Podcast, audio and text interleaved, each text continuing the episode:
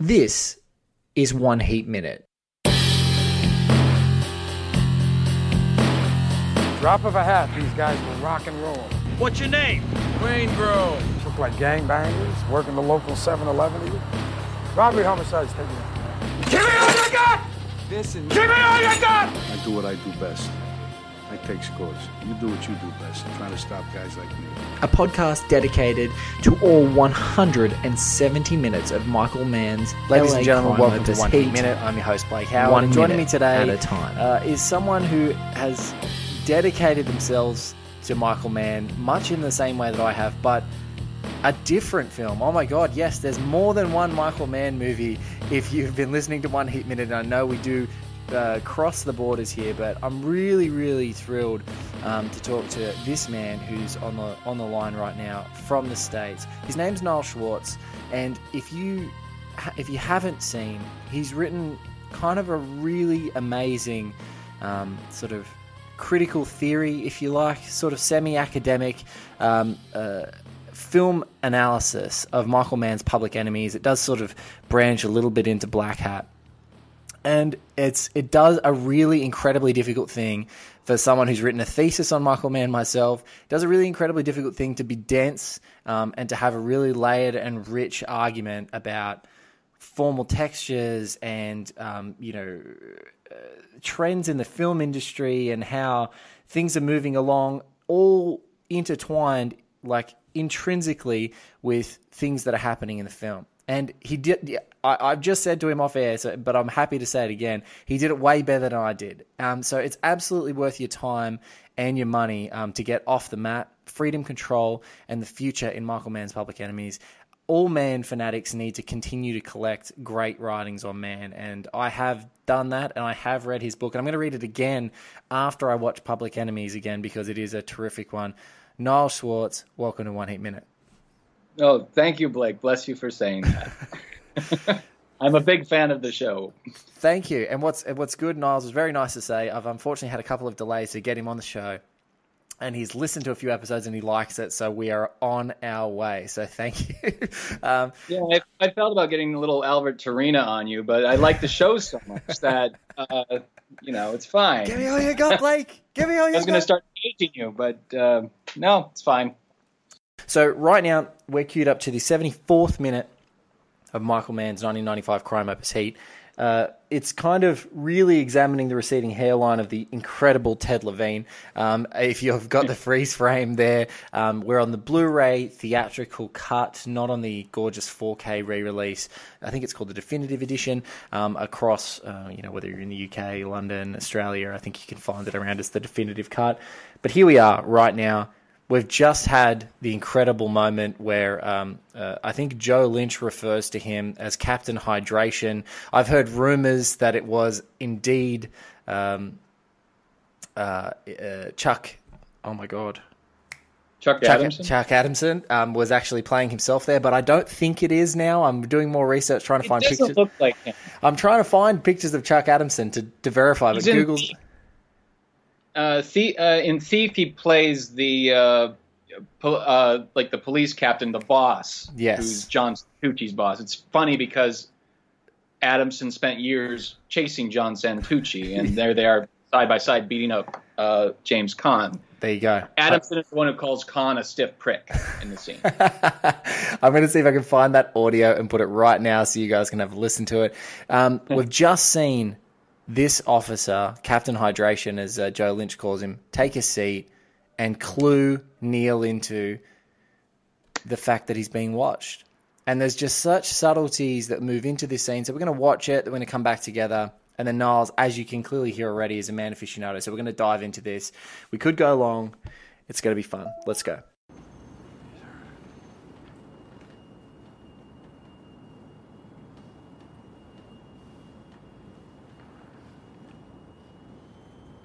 Heads up. One's coming out. Just hold it, Captain. Vincent, he's not carrying anything. Yeah, I see. Here we go. Not till my boss says so. Vincent, both of them are not carrying anything.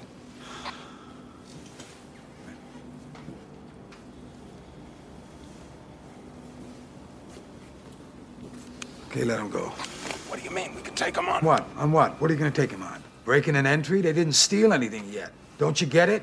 It gets knocked back to some chicken shit misdemeanor. They do six months and they're out. No fucking way. I'm not taking the heat from my bosses because you let them go. They're not walking. That's exactly what they're gonna do. They're gonna walk. This is my operation. I have tactical command that supersedes your rank. They will walk away. And you will let them. Fuck. I, I mean, heck. if only we could have had a, one more second. But okay. This is the game. This is the discipline. Um, uh, but we've completely, just like all the rules in this movie, we break them. You know, just like the, you know, I'm never, I'm never, I'm going to turn away. The heat's around the corner. I'm going to leave it. Nah, the juice is worth the squeeze on this one. I'm going to go for it. So, yeah, look, what an incredibly tense minute, and uh, I just uh, the things I start to notice, particularly in this one, is what terrific eye acting the actors are doing to have their mouth covered. Like how much of their how much of their weapon of choice, so to speak, their face and all the gestures that they do here, like there's 20 seconds where Pacino's mouth is completely obstructed. So you're just watching this intensity roll through his eyes. Similarly with Mykelti Williamson, you know, they're doing this and they just, it's kind of effortless. It don't, they don't, it, it feels like another director would say, get, get them, you know, get that walkie talkie just another inch away from your face so we can see your mouth. You can be more emotive, be more expressive. And just even a The little walkie- touch like that. the walkie-talkie being where it is is, I think, absolutely Mann's choice and a deliberate move in terms of encapsulating what that scene is all about. Um, because the the whole sequence, uh, I don't know if you've gone into this. I think you, you the music at the beginning, not in this minute. Yes, at the beginning. Yep. It's it, it's not Elliot Goldenthal. It's Ligeti. It's the cello concerto by Ligeti. Uh, Ligeti is best known to cinephiles as being someone who contributed music to 2001: A Space Odyssey, or didn't contribute, but Kubrick used music from 2001: A Space Odyssey uh, for 2001, The Shining, and Eyes Wide Shut. And Scorsese actually used the cue that was used in The Shining at the beginning of Shutter Island. But uh, very in that in that avant-garde. in that gorgeous boat scene. Yeah. No, no, not that scene, but when the Paramount logo comes up. Ah, right, right. He does that as a flurry in that scene. Okay, cool. But the thing of intertextually, this is the way I read it. it. Kubrick is one of Mann's three guys, one of his three heroes. The others are Dziga Vertov and Sergei Eisenstein. Son, yep. all three of them connect through this this this idea of man meddling, fusing, colliding with his machines, and the instrumentation of the ligeti in that in that sequence. It's the the sound of the instrument of itself, sort of divorced from becoming a melody. It's on the precipice of becoming a melody, but it's not there yet. It's No. almost breaking through. In the same way, the tool and the whole sequence is about tools. It's all about the monitor that Sizemore is is looking at, the breaking in the door, and then the drill. The sound of the drill melding perfectly together with the cello Yes. of the lig-. So there's this equivalency between the music and the what the magic act, so to speak, is and to you're- borrow James Bond. And you're right. It's tu- everything's tuning up. It's not Yeah. quite there. It's like the, the that Ligeti flurry or whatever that flurry is um, at the beginning. Uh, that that music as it's swelling, it sounds like a tune up in an orchestra. It's not like Yeah. it's m- it's more like they're tuning up, w- looking at their at their song sheets, but but it's not. It hasn't reached uh, someone's conducting them to do something, and that's exactly what this whole scene is. It's that tune up, that anticipation, and rolling it in.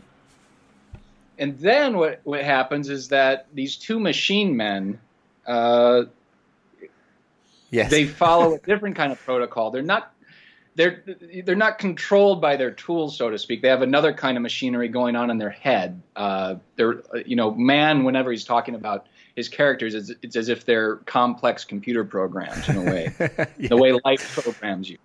The uh, a screwdriver is one kind of tool that you exert power over. At the same time, the apparatus, the prison, for example, that James Caan takes talks about in Thief, those green walls, you know, to which you say, "My life is yours." That's another kind of instrument that makes you its tool. Uh, but what happens is that De Niro tells Kilmer, "Walk." He knows what's happening, Yeah. and uh, Kilmer's almost there. He's right there. Yeah, he goes, I'm right, I'm on- right here. and on the, you know I, I'm and Kilmer wants that money because you know the the uh, the harmony that would come through with that music breaking through is uh, paying off the bookies and having a happy life with uh, Charlene. On the other side uh, is that police sergeant who wants to take on the the, the crew because you know my, I don't want to take the heat from my boss. It's the first so- time that the heat is used in an opposite context as well in this, Yeah. in this very minute because it, we've always thought of it as the cops on the crooks, but here it's like no, I don't, I don't want to take the heat. I don't want to be under the pressure. And it's this, it's very similar. You've got Mykelti there going, wait. He's like he's like Neil. Wait, stop, stop. Not, not till my boss says so.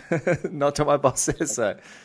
There's you know they they're microorganisms in the macroorganism controlled by by Hanna. Hanna himself wants to take them on, I think, but what you have in front of his mouth, it, that's his own kind of uh, discipline and machinery. You know, saying that no, he understands recidivism. Yes. I think yeah. the heat on on Hanna that I I talk that I argue about is that is those eyes looking at him in his dreams. Yes. You know, he he's so impelled to stop whatever's happening that he neglects what's happening at home. There's no, you know, in other words, his mouth, his communicative device is, you know, sort of aligned with that apparatus. Whereas at home he can't talk. As Justine tells him, you follow the regular routine. We fuck and you lose the power of speech. That frame of the walkie-talkie in front of Pacino's face there is echoed in that painting that we see behind Hanna at home. It's actually, I think, a painting by one of Mann's daughters, where you see someone's mouth covered up by darkness, Yes. and their eyes are closed. I think that's a deliberate maneuver on Mann's part, and this is what that whole scene is about. And when he said, when he gives the the police sergeant the the ninth degree, and he's like reading off a, you know, the, the dictates a protocol. You know, I'm a state worker, so sometimes I have to do this myself. You know, uh, stuff for the Department of Health. Uh, you know, then he could drop the he drops the uh, walkie-talkie and says what his all too human instincts tell him to do, which or tell him to feel. Fuck. You know, Yes. the the all too human barges in on the scene, whether it's Chris wanting to uh, get that money or get the whatever's in the, the metal factory, or water dude, hydrogen dude. Oh, we. I think we called him Captain Hydration. Was his? Uh, Captain Hydration, yeah. Uh, and you know, needing water. I mean, all too human. So this whole scene, I think, is i i- sort of an you know with with the lig- Ligeti surrounding everything that, which I think is an intertextual nod to Stanley Kubrick, and it's also just perfect for the scene. I mean, the the incidental way that it works when the noise is made, and then you know Neil reacts, Vincent reacts, and you have that interface with the machine Neil, you know, through that yes. that camera, that you know infrared kind of thing. It's infrared, but it's Uh-uh. Michael Mann infra blue, I think, because it couldn't possibly it couldn't possibly be infrared. It has to be infra blue.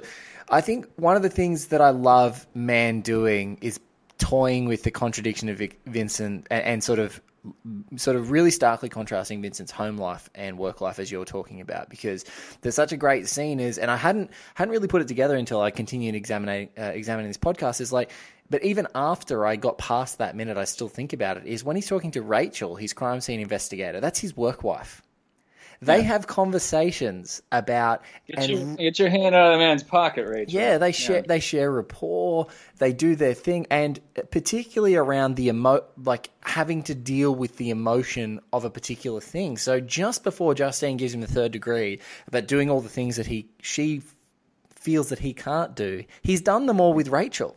He's sat there and he's appraised the scene and he's been objective and he's acknowledged emotion coming into the scene and then had to surrender to the fact that he has to deal with that emotion. He has to be that person for this victim's parent right then and there. And so then you go to the Justine scene and she's like, You can't do any of this. Or at least I don't see you doing any of this. And so what's great here is that it's those it's those things that are so perfect in their each of these guys' professional lives and so starkly absent in anything in their personal lives that just continues to be reinforced and it's not in the overt scenes that really str- that makes it so striking for me it's um it's it's in these little small moments that are sort of continuing the thesis subliminally, if you like, as you're going along. So you're not thinking about it. And uh, to, to your point, the Kubrick and Ligeti um, Kubrick famously, obviously, everything is a phallus. Everything's about sex. He would really love Val Kilmer drilling that vault. Like, wouldn't he? Wouldn't Kubrick love that? He would. And maybe, Mann, in his quiet moments, we could maybe ask him if he ever does come on the show. Come on, Michael, tell us if you, if as Niles has uncovered for us, which is fantastic discovery and part of the reason why I got to get people like you on here, Niles. You're great. Um, but that amazing moment, like drilling, I think he would have liked that too. Yeah, I, I think that. Uh, well, I think it was Richard Combs in the film comment uh, article on Mann from March 1996. You know, after he had come out, was the one who pointed out the Ligeti music and how I'm gonna I'm gonna grab. Was a cosmic crime film. I think it had La Haine on the cover of that film comment. But I'm gonna uh, find it. Another phenomenal another phenomenal writer that I would love to get onto this show. Yeah, the article is called Michael Mann Becoming, I believe. Um, but you know, to your point of that, you know, the home life and being, you know, performing in front of one set of machinery versus having nothing by the time you come home. I, I really loved what you and Manohla Dargis were talking about in terms of that scene being like a movie premiere. The scene, uh, yes, with the the grieving mother and and how Vincent is in a lot of ways an actor because I think that's even though uh, Mann doesn't seem to be that kind of uh, I would quote unquote postmodernist type of filmmaker. Yes, performance is uh, everything I think for him. I mean, in, in Public Enemies certainly, which I dealt with, but in Heat, uh, um, and hopefully you'll bring this up later during the famous TV scene or when the TV smashing scene, but TVs figure into this a lot. Entertainment yes. figures into this a lot. Waingro is a character, I think, for example, who's walked off of a kind of 80s, 90s pulpy yeah. movie, and he ended up in Heat, you know, full of real uh, stone cold professionals that you wouldn't see in those kinds of films. He's, you know, more of a. I, I think he's a great character, but he's kind of this hackneyed uh, machismo persona, which is not at all in the, the league of um, Neil McCauley or Cheritto no. or any number of other Michael Mann heavies. And what's uh, I think, I think this is where the humor feeds in. It's like for all of the formative foes that Neil may have overcome, and Vincent being the one that we're there this absolute screw like he's he's screwball I want to call him without the without the comedy connotations but say screwball of a guy is the guy who's that continuing tick who just seems to by pure luck or osmosis or just flukes it, it becomes like one of his greatest foes. I think that that's like the lesson that transitioned from LA one of the lessons that Mann took you know transitioning from LA takedown to heat is going mm no, I need to. This guy's definitely deranged, and he's definitely a psychopath. But but there's so many um, coincidences that allow him to continue to be on top of Neil, and Neil's focus to be elsewhere, and that to continue. So you're you're constantly watching Neil shift his focus to what's the most important things. You know, protecting his team, keeping his team's family together, getting the next score online, and it's only by the grace of that that focus, that laser focus being away from Waingro, that he continues to be able to be a niggle before Neil's like, nope, I've now got an opportunity to get him. So, but I, I totally agree with you. I, I think it's almost like that. It's it's Mann laughing. It's like this guy. Who would have thought that this guy would have posed his greatest threat because he just yeah. he didn't he, he didn't pay him any attention. And of course, the thing that you don't pay any attention to is the thing that ends up sort of unraveling you. Yeah, I, I, I tend not to think about plausibility or the plausibles, so to speak. You know, Yeah. Heat has a lot of things that kind of strain plausibility. I don't care about that, but the I thing agree. that is If it's if it's Uh, good, why I, did Neil hire Waingro? Who who's the one who? I, uh, I never bother with that too, Niles. I love that you say that because some people are like, uh, uh, so, uh, people usually reference it to something like, say, like The Dark Knight. They're like, oh, the Joker's plan's so implausible. I'm like, shut up. It's enterta- It's a pure, chaotic fun. It's it's it's it's you don't have to go everything to the sort of granular and the plausibility. It's about whether it's entertaining and emotionally true for whatever the purpose of that text is. Um, but yeah, Mann's films, uh, you, they they have this paradox of the realistic and the you know the scrupulously researched, and at the same time they're abstract. And you know everyone's in their Sunday best. Everyone, you know, Yeah. everyone lives by the ocean, and uh, there's this uh, recurrence of aesthetic arrest through it all. But at the same time, it's it's not empty stylization. It's uh, just uh, just these peak aesthetic experiences that for your eyes I, I, for your, you know just the he's marveled by what he sees i think michael mann he's all about optics I want to talk about.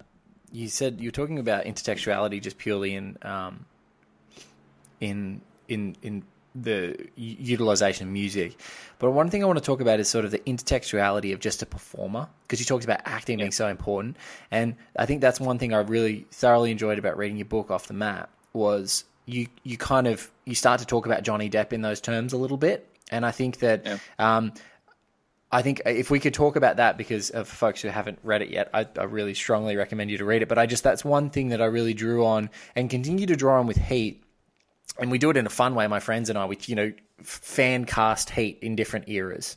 You know what would Heat look what would Heat look like in 1975? And there's going to be an upcoming episode.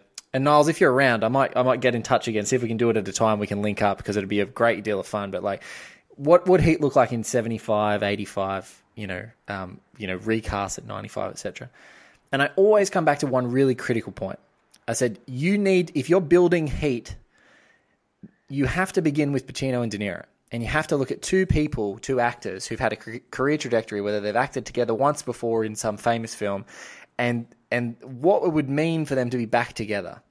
Like I said, so if you don't have that rule, it doesn't work. And the reason that I always talk about that is because these guys bring so much baggage, such great baggage from a litany of amazing performances before, before they walk into Heat, and they are right there and they never and there's no postmodernist wink like hey this is serpico talking to taxi driver. Like there's none of that. It's just that you know it and it's like echoing through everything they do. Um, and i just love that about uh, especially the aspect of fame for dillinger and, and depp. The whole time i and what really clark gable. Clark Gable. It just and all of those things layering in, it just sings to me because I'm like, oh god, it's Dillinger was doing the Dillinger's got his own uh, intertextuality at the same time as then Depp bringing in all of his baggage. I just wondered if you wanted to talk about that a little bit. Def, definitely. And the thing is, is that Clark Gable in 1933, 34, that's a very different kind of acting style Yes. that Pacino and De Niro came from. And I think Mann is conscious about. I mean, it's, it's the way that Depp talks, the way his the silly lo- come on line to Billy Frechette, Marion Cotillard. You know, I'm glad you gave that guy the go by. You know, it, it's movie dialogue. It's it's hackneyed 1930s movie dialogue. It's not sophisticated, but that's how John Dillinger learned to talk. He was in prison for nine years in the 20s. He comes out, the talkies are there, and that's how he learns to orient with people. And that's how he, you know, in Christian Bale's Melvin Purvis is the same thing. In real life, according to Bryan Burrough's book, Public Enemies, J. Edgar Hoover selected um, Melvin Purvis because he had a Clark Gable look to him. Yes. Now, and that's you know the classic Hollywood, classic movie star thing. You know that who we aspired to be. And there's a great book that came out by Dan Callahan uh, about uh, the art of American screen acting, 1913 to 1960, which is all about that. And it goes through all these classic movie stars up to Brando, really, and how when we talk about Heat and the melding of Pacino and De Niro and how significant that was in 1995, it could only be that time. It could only be those two because those are two the two principal guys or two of the principal guys. There's a, a ton of them who came from that school that you know the more naturalistic acting school. Stella Adler and Strasberg. Brando as being the the grand, you know, the center of that. And, Yes. You know, in through the late 60s and 70s, and people like Hoffman, Hackman, and, and so on and so forth. But it's a different kind of acting style. It's not who we wish to be. It's more who we are. I mean, it's you know a lot of scratching and Yes. and you know, I, I like what Roman Polanski said about John Cassavetes. You know, he said uh, working on Rosemary's Baby. Yes. Polanski had a more ref, you know manneristic method of handling actors, and he says, I assure you, he scratches himself way too much. They didn't get along. but um, but but you know, Pacino and De Niro.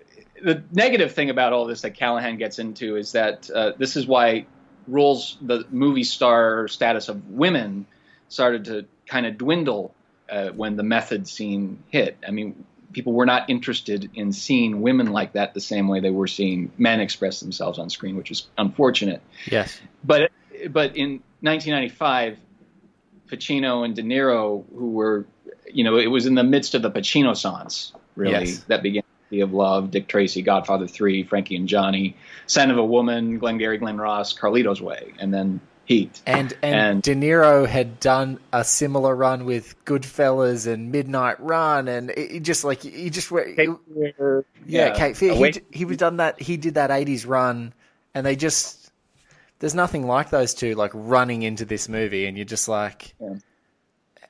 Perfect. but what's interesting is that post 1995, uh, post 2000, really, it, you know, the idea of movie stars and movie acting has changed a lot. Yes. And for example, last summer I watched Heat uh, with a friend of mine who's m- much younger. I think she's about 26 now, and she loved Heat, but she had trouble watching it in terms of differentiating Pacino and De Niro, because for her they were just two old guys, really. And- and it was it was a it's something that I couldn't identify with, but you know, for a lot of uh, younger people, the the idea of a movie star nowadays is you know we're in a culture of celebrity versus movie stars. Say nothing, and and movie actors, uh, uh, great actors. You know, they'll be in a movie, but they'll make about five million dollars or something. So it's just weird how uh, our own relationship to the medium, you know, getting back to this metatextual, intertextual stuff, is just in this metamorphosis. And uh, you know, but when Heat came out, it was it was uh, the the perfect storm.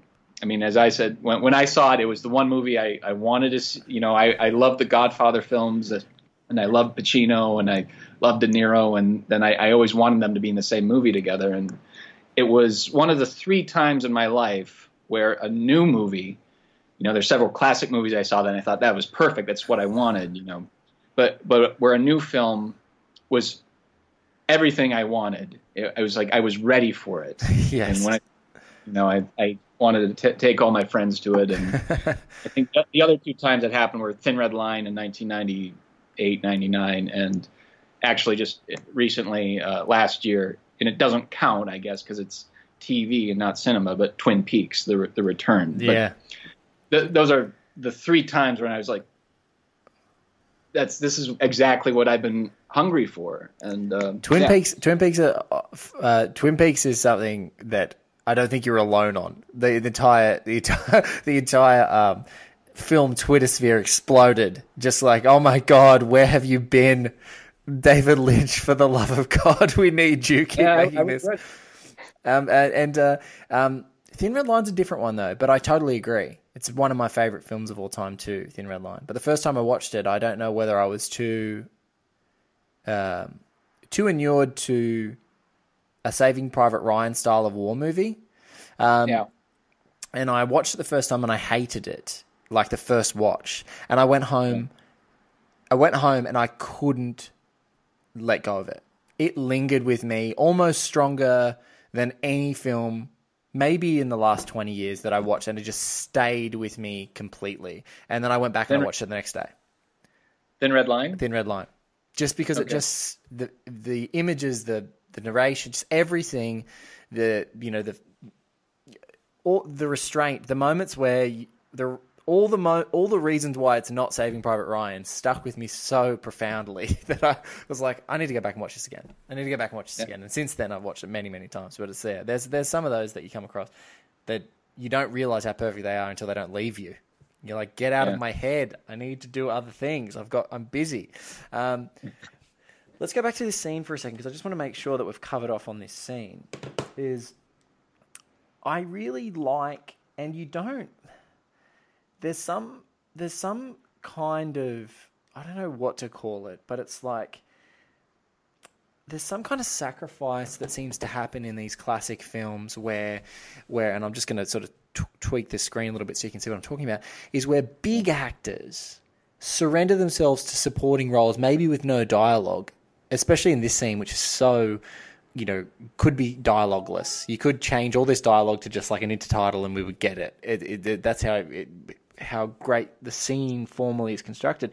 But I just love like you got Wes Studi, you got the amazing Ted Levine, um, Jerry Schwartz there in the back, and these guys are all doing amazing, surrendering to a Pacino who's just looking around and who needs a chorus of faces to project his emotions onto. And I think there's something you don't.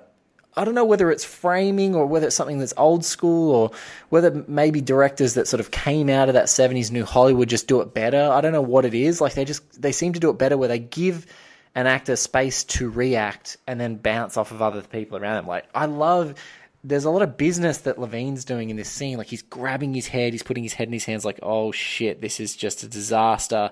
Wes Studi's looking at him like, you know, trying to sort of got this stoic, really hard lines on his face. I'm going to press play while we're talking, and it's going to be on mute.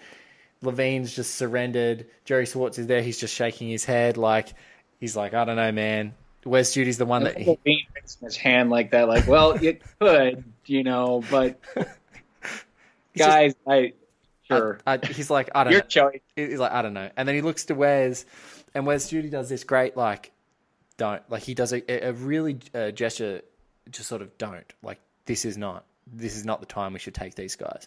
And I think that he reads that in, he reads that in um, Vincent Pacino's eyes. Like, he's just looking, and he's like, no, no. And then bang. Oh, I, this, this interplay, 38 seconds into the minute, where he puts the he puts the walkie up to his mouth and he's about to talk, and then he pulls it down for the split second. It's that additional thought, and then the pan quick uh, quick cut over to Wes Studi's face that sort of gives him the support, the real stoic looking at him like, no, have the conviction to say no, and then he pulls the the walkie back up to his mouth and starts talking again. I just love that. I th- I don't think there's enough of there's not enough of that importance in a reaction or formulating an idea in a vacuum. Like it doesn't have to have Ted Levine in the frame. Doesn't even have to have Jerry Schwartz. Doesn't have to have Wes Studi. It could all simply be Vincent. But I think it does so much as well for his character in that moment that, much like De Niro just in the previous minute, is kind of thinking, looking at the van, thinking, thinking, thinking, thinking, thinking, thinking, and then just goes. Here we've got Vincent able to do that in a sort of, I don't know, very dramatically interesting way, bouncing off all these other characters' faces.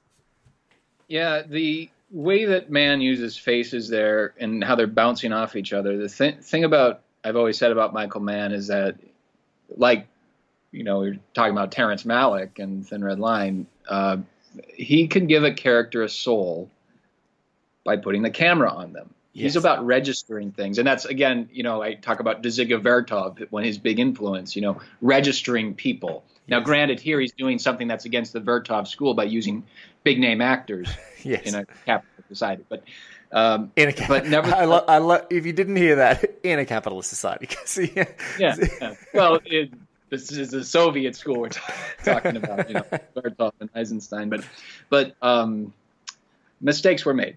Anyway, uh, it didn't work out, I guess. But um, the point is, is that that what Mann has always done, I thought, you know, he would just, you know, he'll always hold, he'll he'll let the image breathe, he'll let the face breathe, he lets the form, the human form in the frame, kind of have its own sort of sentience in there, and that's why, and that's in his narratives too, the, his narrative structure. He is, you know, kind of that that Altman-esque tapestry, you know, where you have these yeah, you know the center is everywhere the circumference is nowhere It's just uh, you know these different narratives coming in and different souls intermingling with each other and then drifting apart.